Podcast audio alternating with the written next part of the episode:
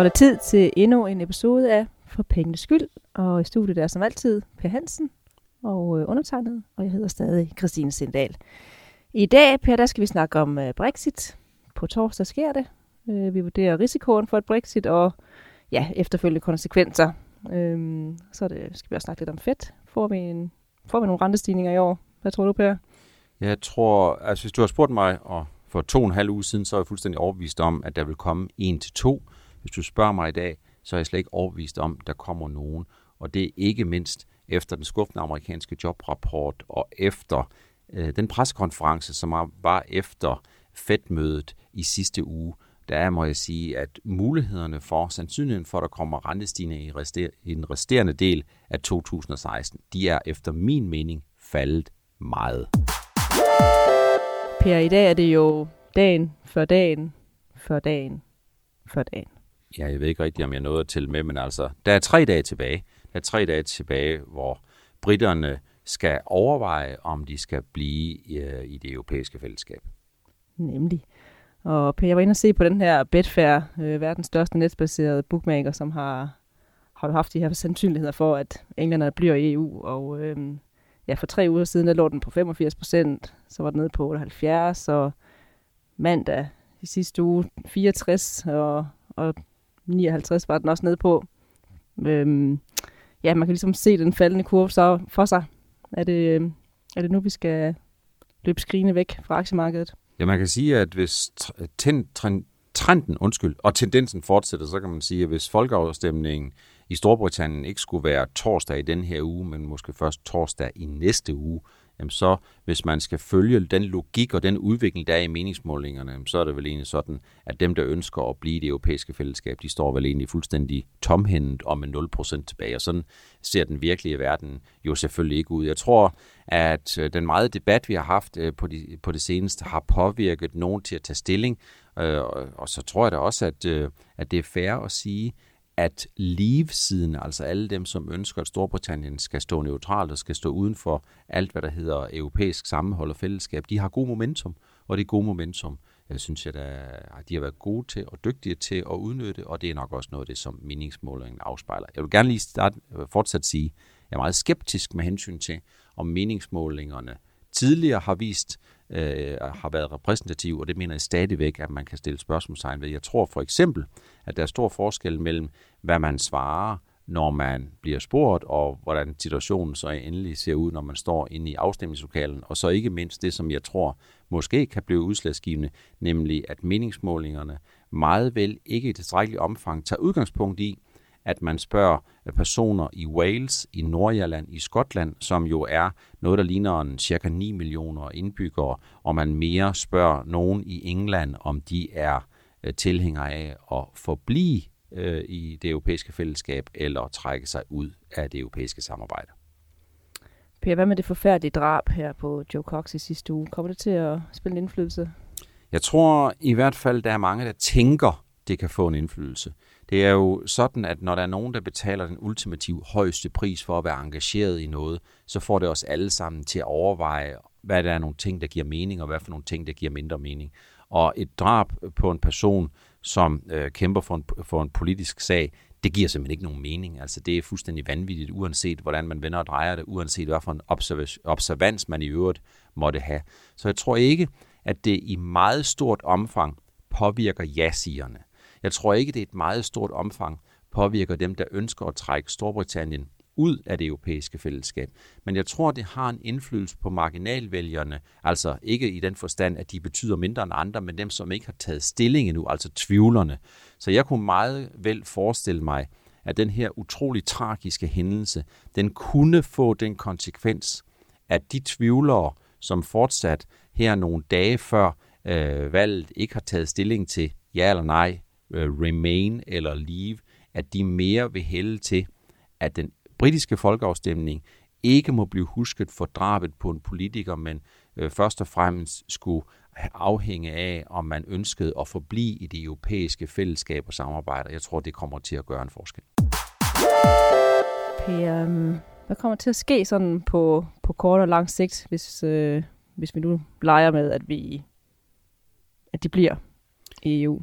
Ja, hvis, man, hvis vi prøver at hvad skal man sige, adskille scenarien lidt, øh, og starte med at sige, hvad sker der, hvis øh, britterne de stemmer øh, om, eller de beslutter sig for at blive i det europæiske fællesskab, så tror jeg, der kommer en positiv reaktion på aktiemarkederne, som er markant større end den, jeg troede for en uge siden. Og grunden til det er ikke, at jeg har bevæget mig den seneste uge, men det er, at aktierne jo har bevæget sig, mens jeg har stået stille.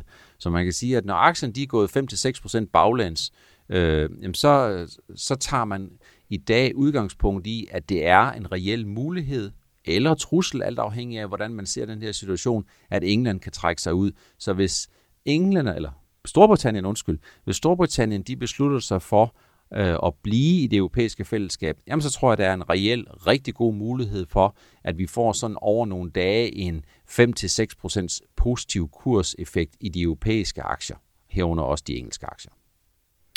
Og øh, hvis det bliver et Brexit? Ja, hvis det bliver et Brexit, så kan man sige, at er der så ikke allerede indregnet noget i aktiekursen? Er der ikke allerede indregnet noget nervøsitet øh, fra investorerne? Og der må man sige, der er vel egentlig to aspekter. Den ene, det er jo, der er indregnet noget. Den anden, det er, er alt indregnet, og det er det sjældent, eller stort set aldrig.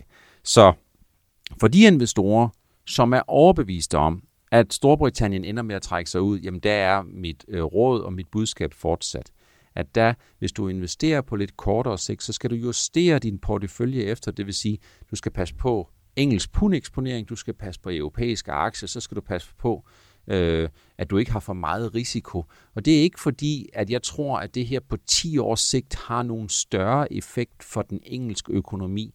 Men det, der er vigtigt, det er at kende spillereglerne. Og spillereglerne er jo, øh, øh, øh, hvad skal man sige, summationen af, hvad alle investorerne, eller gennemsnittet af investorerne, eller de stærkeste investorer mål som dem, der har flest aktier, hvad de vælger at gøre. Og det de gør, ja, det vil typisk være sådan, at de vil få lidt ondt i maven, fordi de vil være bange for andre få ondt i maven.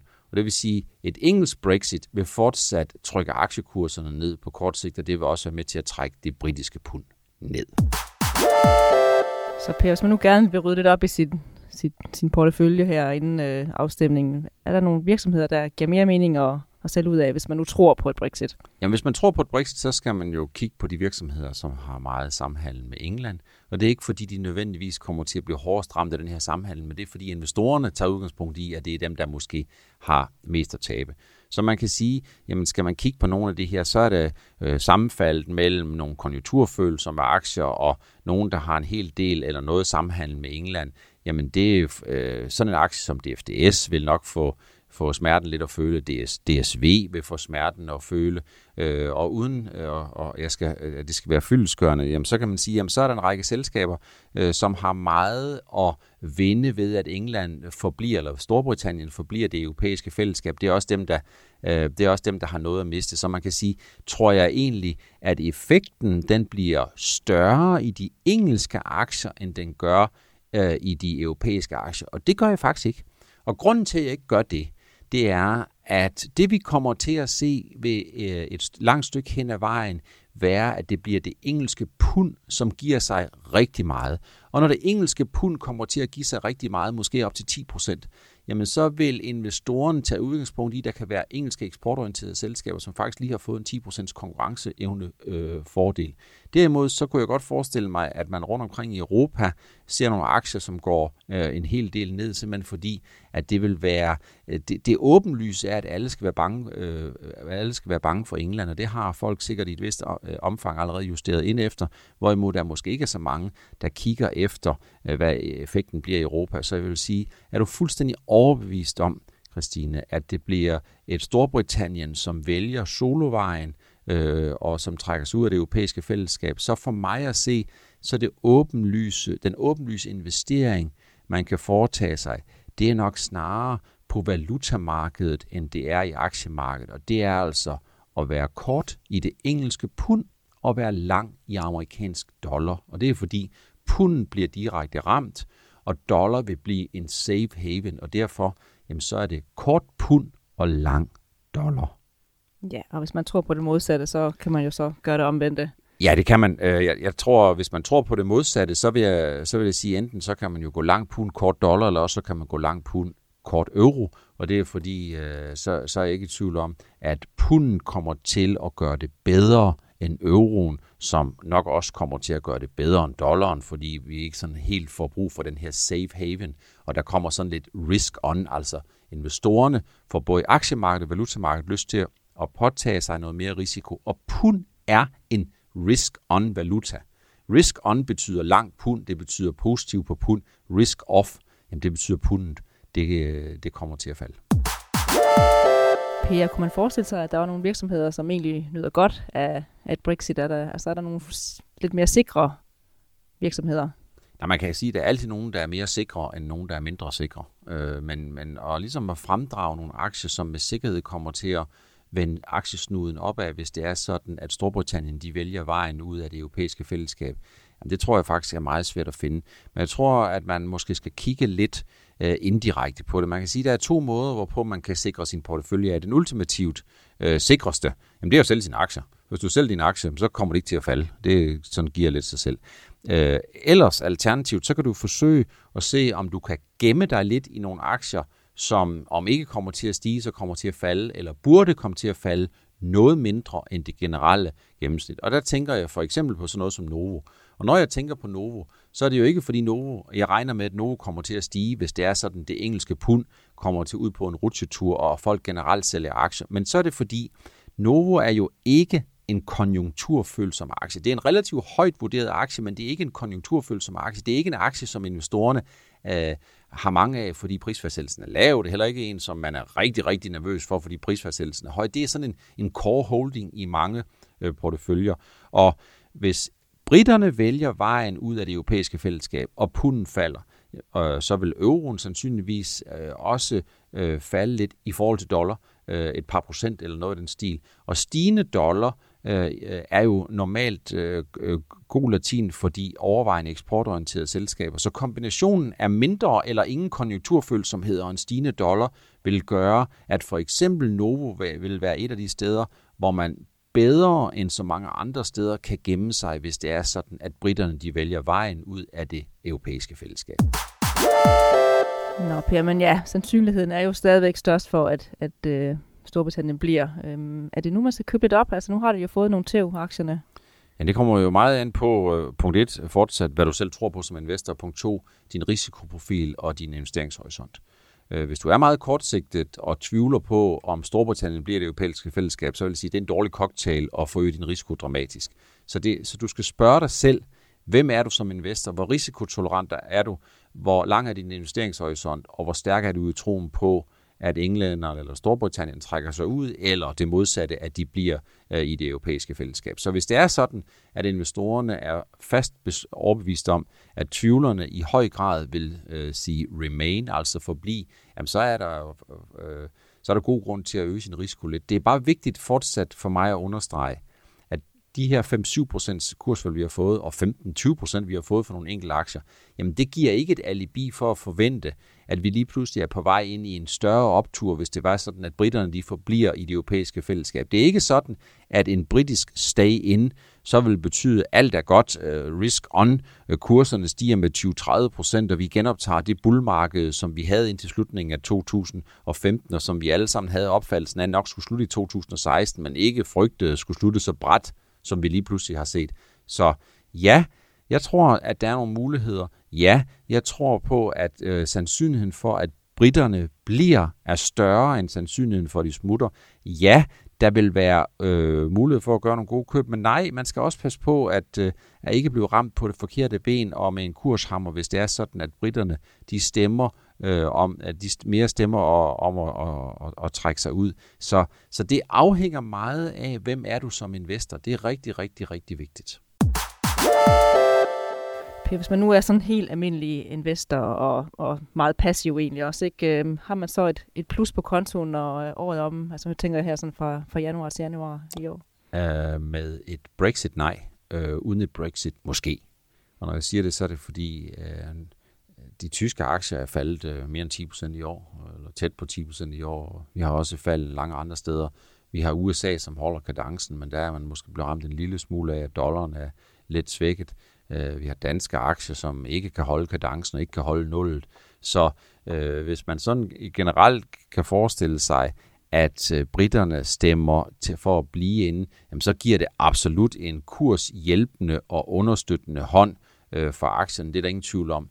Øh, men det er ikke længere sikkert og givet, at vi kommer i en situation, hvor investorerne vil få øh, investeringsskinnet på næsen og kunne holde det øh, selv øh, uden øh, et Brexit. Så må man sige, jamen der er altså flyttet for meget negativ vand i åen, til vi med sikkerhed øh, kan vide, øh, at, øh, at det er det, der kommer til at ske. Det der er udfordringen, det er, at vi sådan stedse en gang imellem får sat lidt stød til markedet, så kommer der nogle øh, tilkendegivelser om nogle yderligere stimulanser, men det som markedet det mangler, jamen det er ikke et vidnesbyrd om, at renterne forbliver lave i en meget lang periode. Det vil gerne have noget vækst, og den der vækst der, den er altså fortsat noget svær at se. Per, hvis man nu sådan er 50-50 på den her Brexit, man ved ikke rigtigt, hvad man tror på, hvad kan man gøre med sin portefølje? Er det en god idé at hedge sig lidt? Ja, så er det da først og fremmest en god idé at komme overens med sig selv, hvad det egentlig er, man tror på. Det er det, man skal bruge mest af sin tid på. Man skal finde ud af, øh, hvad tror du egentlig på, og hvordan vil du reagere under forskellige øh, udfald. Det, det synes jeg er rigtig, rigtig vigtigt, øh, snarere end at tage udgangspunkt i, at der er nogen, der kommunikerer og er fuldstændig sikker på, at det bliver det ene eller det andet. Og det er fordi, at hvis man kommer ud i en situation, hvor man ikke i tilstrækkeligt omfang har været godt nok forberedt, jamen så sker der det, at man bliver fanget på det forkerte ben. Og fanget på det forkerte ben, det betyder, at man øh, skal tage nogle beslutninger under pres. Og skal man tage nogle beslutninger under pres, så er der nogen, der er rigtig dygtige til det. Langt de fleste, de får ikke øh, tid til at lave den rigtige analyse. Så det er rigtig, rigtig vigtigt at gøre fuldstændig ligesom øh, i, i skoletiden, at for den flittige pige, der kommer eksamen altid som en glædens dag, fordi man har forberedt sig godt hele året. Og det er altså også det råd, som jeg vil give øh, videre. Det er sådan, at man 50-50, så betyder det ikke, at man skal sælge halvdelen af sine aktier, sådan så man kun har halvdelen tilbage, som man får tab på.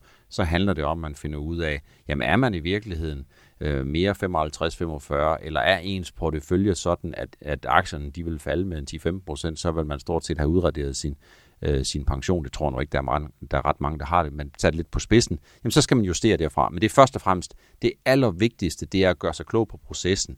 Hvad vil, der, hvad vil der egentlig ske med ens portefølje, hvis de her ting de sker? Har man rigtig mange konjunkturfølsomme aktier? Har man rigtig mange europæiske konjunkturfølsomme aktier? Jamen så er det sådan, at så har man nok for meget risiko i sin portefølje, uanset om det bliver et remain eller det bliver et leave fra Storbritannien. Og øh, ja, nu skal vi til at snakke om fedt. I sidste onsdag, der var der jo øh, rentemøde, og øh, det blev som forventet en fastholdelse af renten. Øhm, ja, Peter, vi var jo også lidt inde på det her indledningsvis. Øhm, hvad siger du til det hele med de her renter? Ja, hvis jeg kigger, to, hvis jeg kigger mig selv to og en halv uge tilbage i spejlet, altså dateret tilbage til før vi fik den her skuffende amerikanske jobrapport, så må jeg sige, at så havde jeg opfattelsen af, at vi ville få en til to rentestigninger i 2016 når jeg kigger i bagspejlet og ser på, at vi fik en ekstrem skuffende amerikansk jobrapport, og det pressemøde, som der var efter at Fed og Janet Yellen i sidste uge offentliggjorde, at de vil fastholde deres renter, jamen så hælder jeg mere til noget, der ligner 0 til 1. Og det er simpelthen fordi, hvis du lytter til den retorik, der er, øh, der bliver lagt for dagen, jamen så ser man, at nogle af de målepunkter, som de kigger efter, det er jo arbejdsmarkedet, det er inflationsforventninger, det er vækstforventningerne først og fremmest. Så må man sige,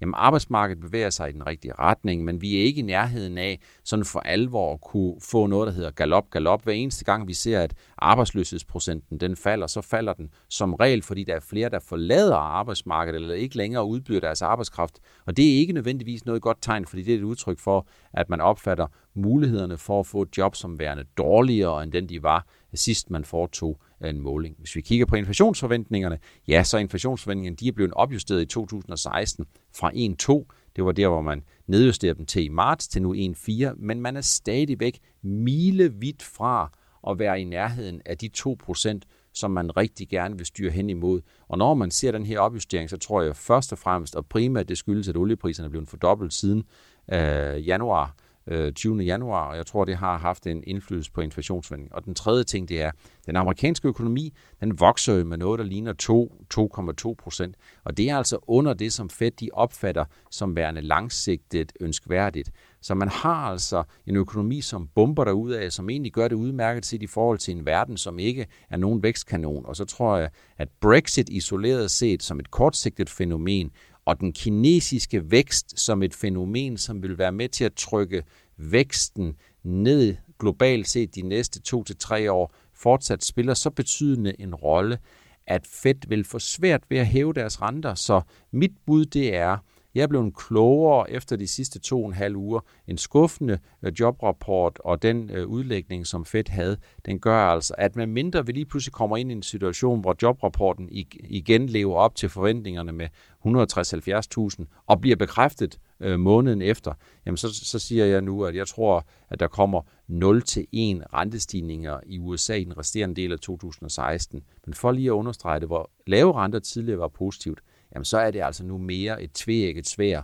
om det nu også er noget, som investorerne sådan for alvor vil tage meget positivt imod. Per, nu, det var jo sådan før, når der var, øh, ja, når renterne ikke steg, så var vi jo alle sammen glade, og aktierne steg. Hvorfor, hvorfor kan det ikke mere? Jamen det er fordi, at øh, vi har ventet os til, at renterne er lave, og det, som giver en aktiekursudvikling, det er, når noget kommer positivt belejligt, eller noget kommer lidt positivt uventet. Og hvis man kigger på de renter, som vi har aktuelt, jamen så er renterne de er jo ekstremt lave. Og nu øh, breder der sig sådan en opfattelse af, at når renterne er ikke kun lave, men ekstremt lave, jamen så er det et udtryk for, at det er svært at forestille sig, at der skal komme ny energi til aktiemarkedet, som enten kommer i form af, at renterne de går lavere, eller også så kommer de i form af, øh, at der er en, øh, hvad skal man sige, en positiv indtjeningsudvikling i virksomhederne. Indtjeningsudviklingen i virksomhederne, den er på vej ned i gear, og samtidig så kan man sige, at det, som har stimuleret øh, aktiekursen, det har jo været den multiple effekt, man har fået, den effekt på nøgletal, man har fået af, at renterne de gik lavere. Og det vil sige, at, at når renterne herfra går yderligere ned, jamen så tror jeg, at investorerne mere vil tage udgangspunkt i, at det er et udtryk for, at den globale økonomi mangler nogle stimulanser, end det er egentlig noget, hvor investorerne de vil glæde sig meget over de lave renter. Så skulle jeg på investorernes vegne vælge, mellem let stigende vækstforventninger, let stigende øh, indtjeningsforventninger i virksomhederne og stigende renter, eller lave renter, uden at vi får en acceleration i indtjeningsforventningerne, og uden at vi får en acceleration i væksten for den globale økonomi, jamen så vil investorerne klart sige, vi kan sagtens leve med højere renter, hvis det er sådan, du bare vil give os lidt mere øh, indtjeningsmæssigt og, og, øh, og blive positiv over. Og det er altså det dilemma, man står i nu, og det er det, der får mig til igen at understrege, at den store optur i aktiemarkedet generelt, selvfølgelig ikke for hver enkelt aktie, men i den store optur i aktiemarkedet generelt, er bag os og på ingen måde foran os. Og jeg vil bruge det udtryk, som jeg tidligere har brugt.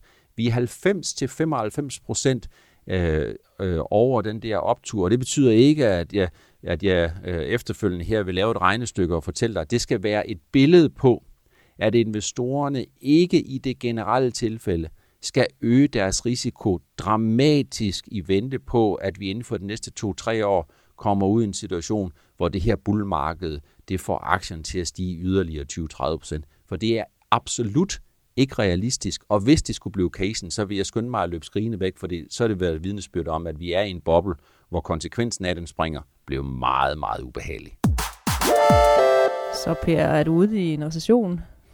Nej, jeg tror, jeg er ikke, jeg er ikke i en recession, men, men, men vi mangler simpelthen nogle vækstdriver, og vi mangler noget, der kan der sådan for alvor kan trække væksten op af. Vi mangler nok, øh, uden at jeg skal politisere for meget over det, så mangler vi, at politikerne de bakker noget mere op bag ved de centralbanktiltag, der har været. Vi hører det jo igen og igen og igen for eksempel, at den europæiske centralbankchef Mario Draghi siger, der er en overgrænse for, hvad pengepolitikken kan gøre for at stimulere væksten i verden. Vi ser, renterne er lave. Vi ser, de laver øh, kvantitative pengepolitiske krumspring. Vi ser, at Øh, Øh, ECB nu er blevet en massiv køber på virksomhedsobligationsmarkedet, hvor i hvert fald forlydneren har været, at ECB i, de, øh, i den første uge og lidt mere til har købt op for mere end 50 milliarder euro i virksomhedsudstedelser med, med kortere løbetid. Så vi ser altså, at centralbanken de bliver ved med at holde renterne lave, holde renteforventningerne nede og give stimulans og give likviditet. Men det kræver altså, at politikerne har mod til at foretage nogle af de reformer, som er upopulære, men meget nødvendige for, at vi kommer op i et globalt højere vækstgear. Og det er der ikke noget, der tyder på inden for de næste 6, 12 eller 18 måneder. Desværre. Jamen, øh, Per, tiden er ved at være gået. Øh, jeg tænkte, du lige vil øh, opsummere kort, hvad vi har snakket om i dag. Det vil jeg gerne, og jeg håber, at øh, dem, der lytter med derude, de har samme opfattelse som mig, når jeg siger, at den tid, der er gået godt, den kommer ikke skidt tilbage. Øh, den kommende uge, har jeg sagt, de næste 3-4 dage, det bliver meget spændende, hvad britterne de vælger. Brexit bliver det helt afgørende, hvis vi kigger på, hvor lidt opmærksomhed sidste uges Fed-møde egentlig fik, så er det et vidnesbyrd om, at alle investorernes øjne er rettet mod den britiske afstemning. Hvis det er sådan, at du er overbevist om, at britterne de vælger vejen ud af det europæiske fællesskab, så skal du altså huske at tune din portefølje ind kortsigtet på, at, at den er nedturstolerant, fordi så kommer der altså yderligere kursfald, tror jeg. Øh, nogle er kommet, men der kommer flere som en, en negativ rygmavsreaktion. Du skal være forberedt på, at punden det kan falde en hel del. Hvis det er sådan, at du er overbevist om, at øh, britterne de bliver i det europæiske fællesskab, så kan der være muligheder for at døbe tåen lidt og øge lidt til sin aktieeksponering. Er du bange for et Brexit, så skal du passe på med det britiske pund. Øh, specifikt, du kan købe nogle amerikanske dollar. Øh, er der nogle steder, man kan gemme sig? Jamen, jeg tror, Novo er et af de bedre steder at gemme sig. Øh, det bedste sted at gemme sig, hvis det er sådan, man er bange for aktiekursen, de kører ned, er det jo at sælge sine aktier. Øh, Novo kan komme i spil sammen med andre medicinalselskaber, både fordi de øh, ikke har nogen særlig konjunkturfølsomhed, og fordi konsekvenserne af et britisk Brexit, ja, det vil være et faldende pund og en stigende dollar, og en dollar, som også går op i forhold til øh, euroen, og det er jo positivt for øh, medicinalaktier eller for eksportorienterede aktier i det generelle tilfælde. Mit bedste råd, det vil være, sørg for at blive klar på, hvad for en investor du er, hvad for en risikoprofil du har, hvor, hvor øh, din investeringshorisont, øh, og så vil jeg slutte af med øh, at øh, våge øjet og så sige, jeg tror på, at når man kommer ind i stemmeboksen, så vil britterne alt i alt, de vil sige, vi har mere til fælles med europæerne, end vi er uenige med europæerne, også selvom der er nogle ting, som vi rigtig, rigtig gerne ville have lavet om på. Det er jo en situation, hvor englænderne de deler skæbne med os. Så jeg tror på, at britterne forbliver i det europæiske fællesskab, men der er ingen garantier for noget som helst. Jamen, så vil jeg bare sige tak for i dag, og så glæder jeg mig til næste uge, hvor vi som kan sige, hvad skete der lige der? Det bliver i hvert fald rigtig, rigtig, rigtig spændende under alle omstændigheder. Penge, penge, penge, penge.